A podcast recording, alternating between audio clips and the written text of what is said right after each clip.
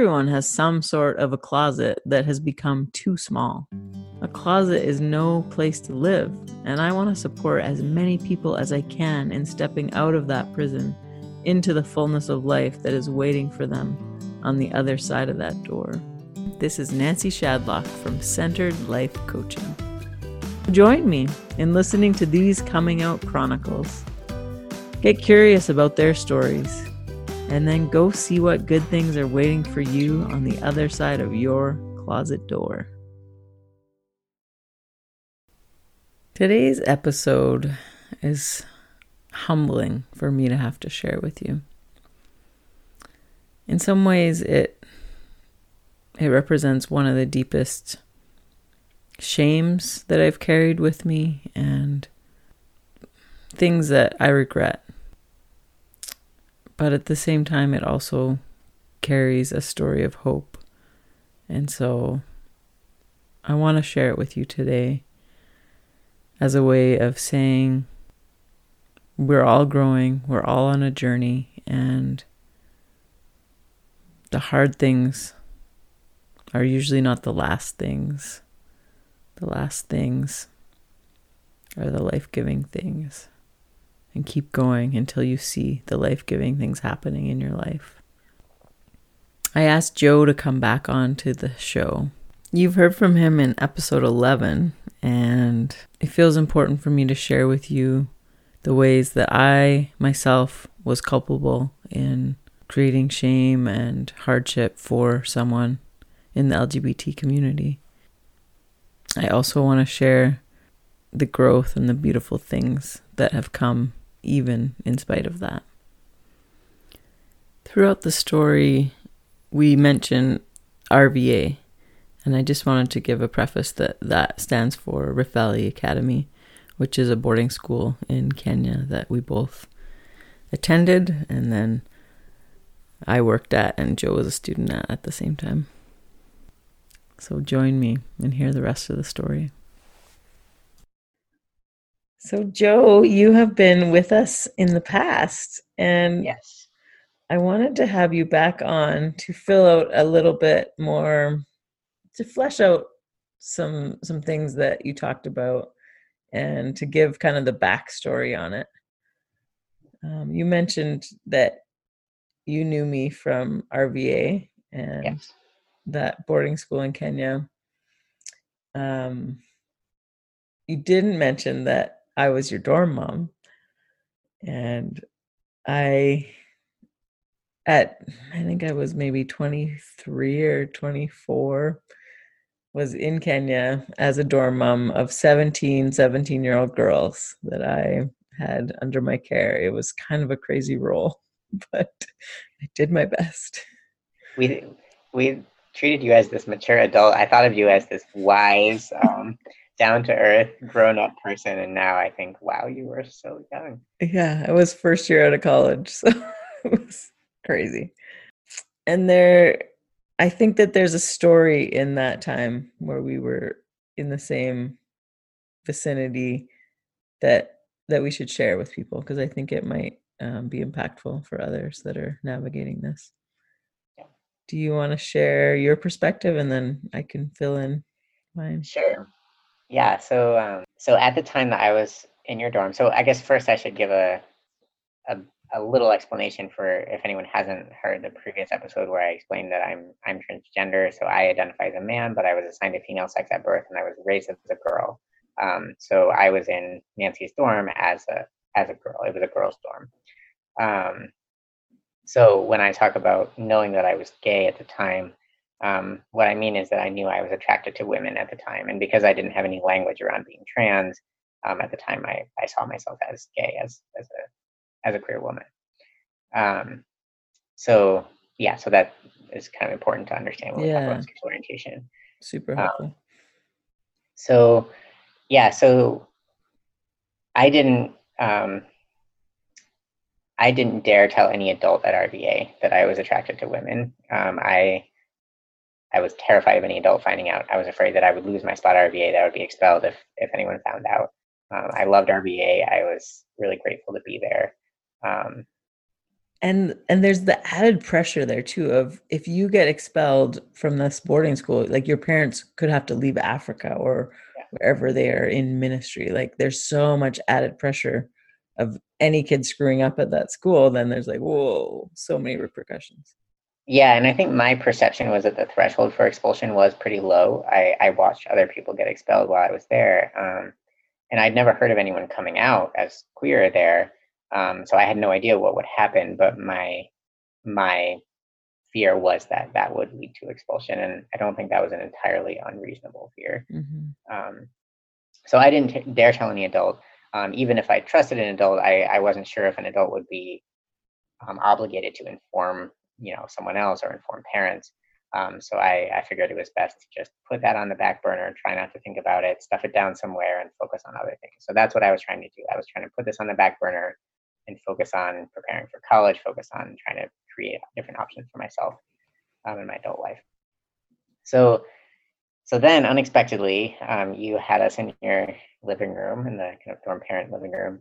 Um, and what I remember, I could be misremembering. What I remember is that you played us a song on your guitar, um, and you told us that you had, in the past, um, struggled with same-sex attraction, but that God, um, God had given you a vision of an orange, which represented your sexuality being, I guess, kind of healthy and good and whole, that God had kind of healed you. And what what I how I interpret what you were saying was that God had healed you of the same sex attraction, that God had um, had made you straight, and that I needed God to do the same for me. Hmm. I think another take home was that someone I respected and admired had dealt with same sex attraction, and that was a hopeful message that that helped me feel less alone and less um so I because you were not some scary heathen, you were my dorm mom who I trusted, um, it was helpful to know that, you know, someone who I had very positive opinion of had dealt with same-sex attraction because it helped me feel like less um, less defective, I guess. Um, mm-hmm. But I did, I did um, have also a take-home message of I need to I need God to fix this. I need I need to deal with this. Mm-hmm. If he can do it for you, he can do it for me. Yeah. Yeah.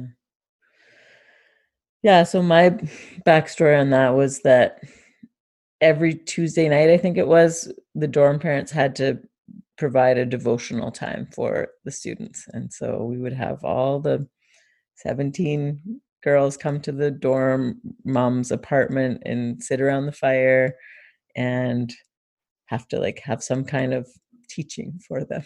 Mm. so it was often hard to figure out what I would talk about, but yeah, for some reason I felt led to share that and I was like, I think that someone here may need to hear this. Um, and so what had happened for me was I had when I was in college, I I was at a Christian Bible college quite conservative. And this man named Brad Jersak had come to do listening prayer with us and teach us this way of listening to God rather than just like praying where you like leave a bunch of grocery list on God's answering machine or something like that. Yeah. And um and I was super skeptical because at that time I was very conservative Christian and like that's not how you do it.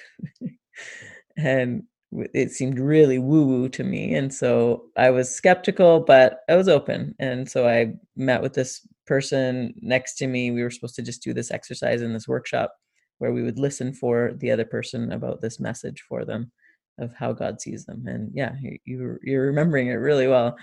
There was this person had an image for me of an orange, and all the peels fell off, and the sections fell open and the message was every piece of you is sweet and healthy and in that i immediately was like oh this is about my sexuality and i had i had been wondering about it for years and had at different points in my life tried to like speak it out loud to different people and mostly was met with oh this is the Bible verses that say it's not okay. You need to just pray it away. And I hadn't been able to up until that point. And then this orange felt like this really significant.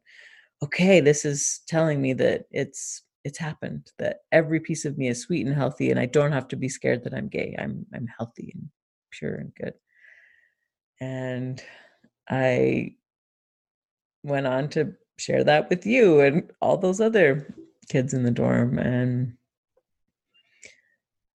I as I look back at, at it now, I'm super sad about it because I feel I feel sad for myself that I had to live so many years of thinking like that's the only way that I'm sweet and good is if I'm not gay. Mm-hmm. And then I feel really sad about you and how I um, portrayed to you that you needed to pray the gay away and that you weren't okay until you did that. And I feel sad for the years that you may be lost in being able to live a healthy and vibrant queer life. Um, I didn't lose much time. I think uh, you probably remember it was it was not that long after graduating from high school that I was um, lambasting you on uh, I don't know Facebook message or email or something telling you you're gay and you know it. It's totally fine to be gay. So uh, it's true. We we did we did have a unique relationship where we were able to keep in touch over the years and we kind of had this ping pong back and forth of wrestling through sexuality um, because I remember my church in Vancouver was starting to open the conversation, and I thought it was so edgy that the church was talking about it. And for some reason, you and I had had messaged about it at some point, but you hadn't told me a lot about where you were at. I don't think. Maybe yeah, yeah. you know you had come out as as queer, right? You told me that, and so I was like, okay, that's cool. Like I started to have some queer friends in in Vancouver and was starting to be open minded about that and was glad that my church was looking into those things and helping me have some theological stuff to wrestle through with it. And I remember like maybe sending you an article or something we were reading and and I, I think that's when you were like Yeah. Do you want to say Yeah, so I think I must have been a sophomore in college because it, it was after, uh, so it was the end of my freshman year in college that I decided I'm gay. I can't change that. It's okay to be gay. I described in the when we talked last time about kind of the turning point that I had around that. Um, so once I was kind of ready to come out and be queer, um, I got really mad at you for that for that message because I, I I thought that kind of contributed to the shame that I carried about being gay and this my fruitless efforts to to pray the gay away, which to be fair didn't just come from you, it came from Exodus International, whose literature I read, and mm-hmm. um, came from church and youth groups that I was in even before RVA. So, um, so it wasn't just you, but I, but you were, you were on the receiving end of my anger about that, um, even though it wasn't all about you. Um, so I, in a very immature way, uh, I think gave you a piece of my mind that I wish I could take back. I think if I could go back in time, I would I would try to explain the impact of that conversation on me and that it it did contribute to my um, to my my sense that I needed to change this about myself and that that, that had been um, a painful process that I've been wrestling with for um, you know for about a year after graduating. Um, but but I, of, of, course, understand now that it wasn't fair for me to try to tell you how you should um, identify or live live your life. Mm-hmm. I was I was an angry nineteen year old. it showed. Yeah, so I was wondering uh, what what you hope the outcome of that conversation would be. Were you were you hoping that one of us would come and talk to you, or um, did you think I was gay? I was just saying it for you, Joe. No, I had no idea that. I don't think I thought anyone in the dorm was gay necessarily, but I. Yeah, I, I guess I hope that it would open a door that would help kids be able to talk about that because i like i had just done a, a youth work degree and so i i knew that kids struggle with all kinds of things and question all kinds of things and so i wanted people to know i was a safe space and that they could come and talk to me about that um, not realizing that it in some ways didn't make me a safe space because it because i like looped it around too and now i'm not gay but I'm I'm I'm glad that I at least it it it was like it flagged me in your life to know that like oh I could talk to Nance about this. Yeah, it it did make you a safe space. I did continue talking to you about it even after graduating. Well, mm-hmm. only after graduating, not, not before graduating. if I had talked to you before graduating, would you have told anyone else? Hmm. That's a good question. I think I I would have asked you like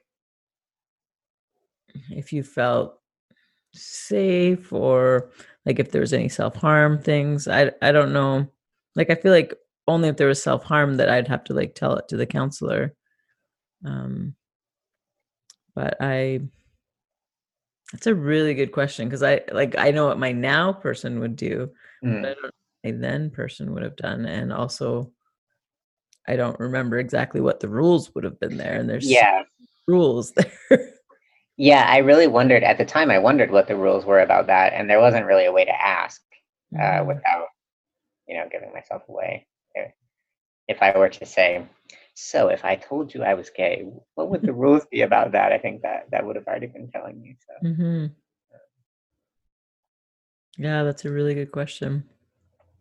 And what would the rules be like today? Like right. if someone does come out there are they safe to say that and what what would happen yeah i think one of my concerns about current students too is is if someone talks about their sexuality are their parents going to be informed because mm. that can be a safety issue for a lot of people um, and i mean that there are there are a lot of queer youth who become homeless because of, of their sexuality in the US. And um, who knows what would happen to each individual student, you know, at RVA who, mm-hmm. um, based on the, you know, their own unique family situation. Um, so I think that that's one concern that I've had about um, when I think about whether there are current students now who are struggling um, there is I, I wonder um, if if there's any way for them to have a safe place to talk about that at school without without risk of devastating consequences in their um, their you know ability to keep having a home. What would your dream be for RVA? I mean, my dream would be that queer youth can be themselves without fear of repercussions for that. Um, even if staff always have heterogeneous views on that, even if even if it never reaches a point where all staff are accepting, I my hope is that um, that there are some staff who are who can be a safe place for students to talk to about these issues without informing anyone else. That as long as there is no concern for the student's safety, that this could be a confidential um, something shared confidentiality uh, confidentially. Mm-hmm. Um, I think I think my other my other hope about sexuality in general there is that um, and and in other communities that I was raised in is that is that there could be more of a focus on um, on consent and boundaries and safety around sexuality rather than a focus on marriage as what determines whether sex is good or not because I think I think it was a really incomplete view of sexuality that I got um, from this this story that all sex outside marriage is wrong and all sex within marriage is right. Um, I think that um, that was a really incomplete story that wasn't very healthy. This episode of the Coming Out Chronicles was brought to you by Centered Life Coaching. We help you know yourself, to free yourself, and be yourself. And did you know we've got a retreat coming up to help you do just that? It's happening on October 1st to 3rd, and it's happening worldwide on Zoom. So wherever you are, join us. It's called the Shift Retreat, and it's for people who are sick of being stuck and are ready for a change. It's for those who want clarity on how to move forward in their career, dating life, spirituality, or relationships. You'll leave seeing just how incredible you are and how you have already at your fingertips all that you need to make this shift happen. Are you ready to shift into living your best and fullest life? Sign up at centered.ca.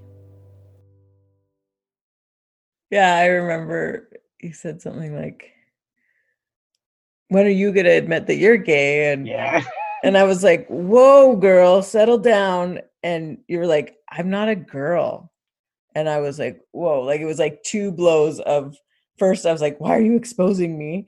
And then second, I was like, "Oh, what? Like I didn't know this about you, and this is. I feel so bad that I've like mispronounced you, and it was it was a hard time, and I was like scared for a while because I hate conflict and didn't didn't know how to then interact with you for a bit. Yeah, I think we. I was looking back at the messages that were say somehow I don't have anything before junior year, my junior year in college, but I think we started having more friendly Mhm. messaging back and forth reasonably soon after that because I, I found some messages from before I went on my study study abroad program where we were just talking more more generally and it was it was civil. Mhm. I was being civil, I promise. and then when I came out, you were so excited. oh man, I I was so happy.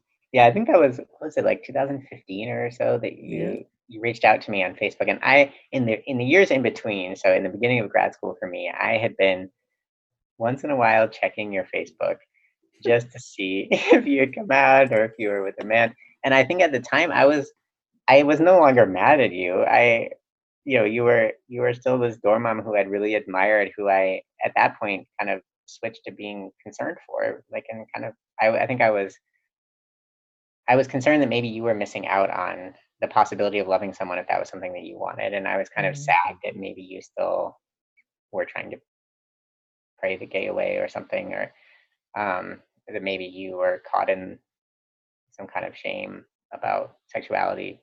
Um, so, I mean, I obvi- obviously, I didn't know what was going on for you, but I was kind of concerned for you and just hoping that you would that you would find love if that's what you wanted.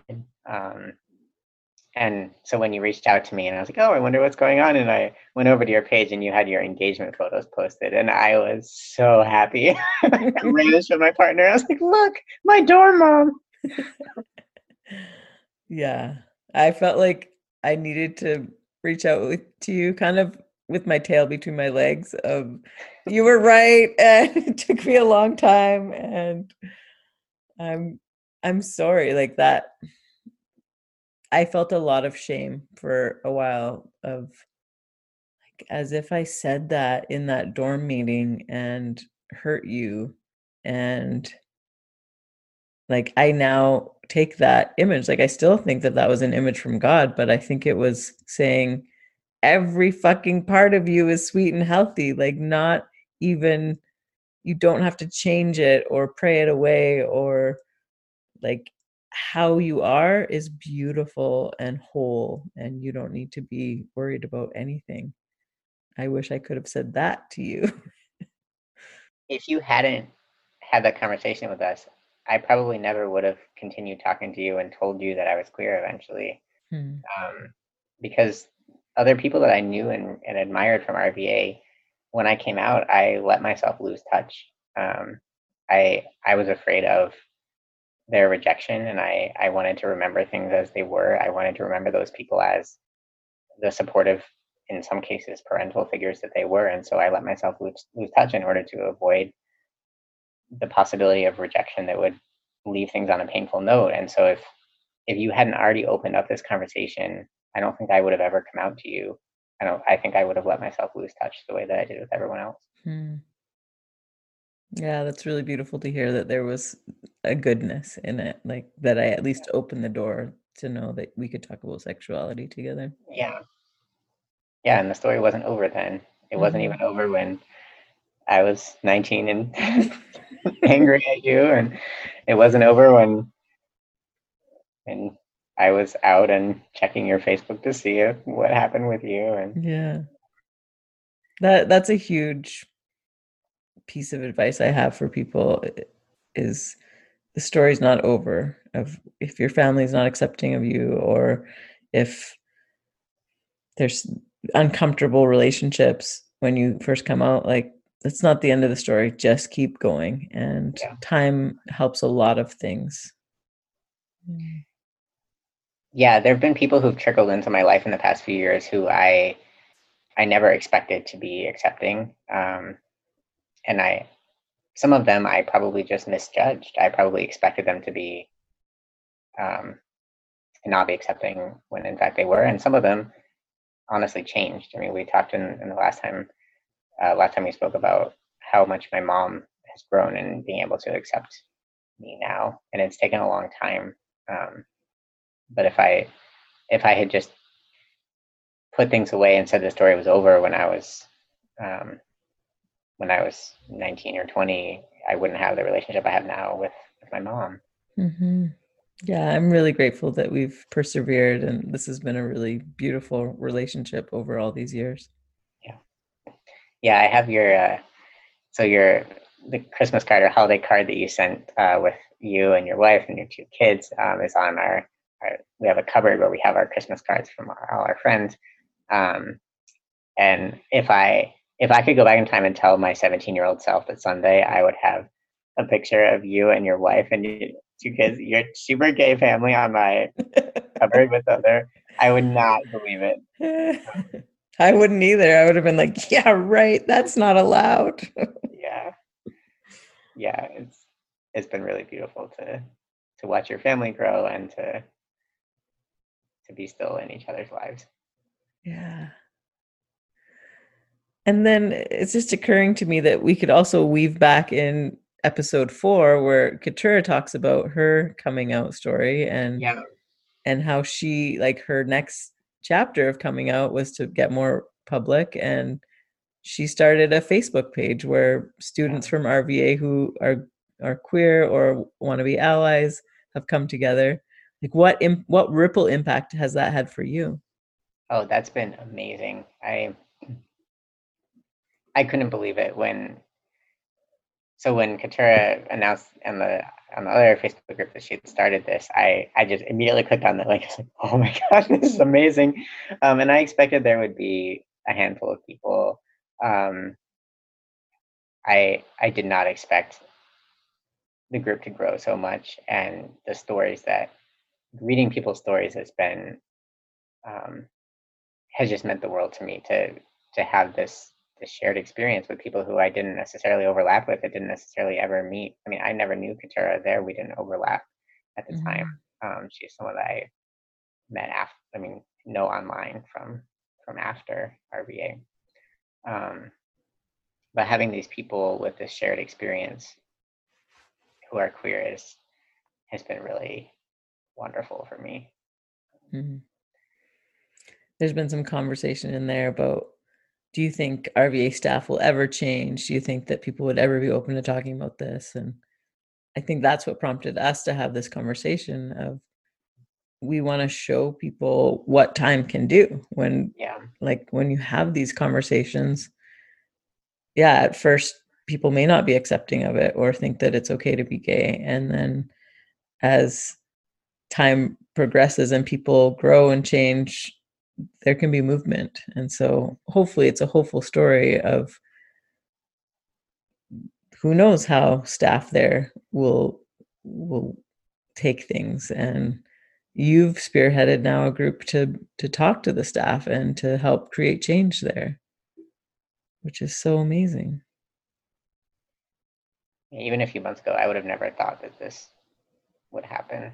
Mm-hmm. um, yeah it's definitely fills me with hope that that maybe maybe at some point in the future um, someone at RVA who's struggling with their identity could have a safe place to go with that. Um, even if not everyone is accepting, um, I hope that. I mean, when I was there, I didn't know what would happen if I came out, but I was afraid I would be expelled, and I didn't think I could tell any adult. Um, and it would be wonderful if at some point someone in that situation could could talk about what they're going through and um, and not fear being kicked out or or somehow formally punished um, for that. And suicide rates for queer kids are so high. Yeah, I was actually going to bring up the the mental health impact of yeah believing at least i think for me the mental health impact of believing that i was defective in this way believing that um, that i would go to hell if i if i was ever in a relationship with someone i was actually attracted to um, it's a serious thing. Um, and also the mental health impact of of not being necessarily accepted by really important people in your life including family um, can be really serious. Um, so i i hope that um, I hope that there can be some recognition of that in um, in the types of communities that I grew up in. Mm-hmm. Yeah, there's more that can be done that can help a lot of people. Yeah. Thank you for spearheading that work. Thanks to Katura. I think she's the one spearheading this this work. Uh, yeah, I'm so grateful that she started that group. It was it was a mm-hmm. brave thing to do. Mm-hmm. We are all incredible beings and doing our work. And I love seeing how, as we step into more and more truth of who we are, it inspires it in other people and it's mm-hmm. contagious. Yeah. thank you for being here with us today and sharing this part of your story. Thanks for for having me on the show and Thanks for listening to the Coming Out Chronicles.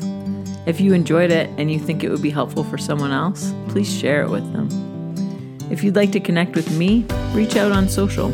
I'd love to support you in the next chapter of your coming out story. I can help you know yourself, free yourself, and be yourself. Until next time, this is Nancy Shadlock from Centered Life Coaching.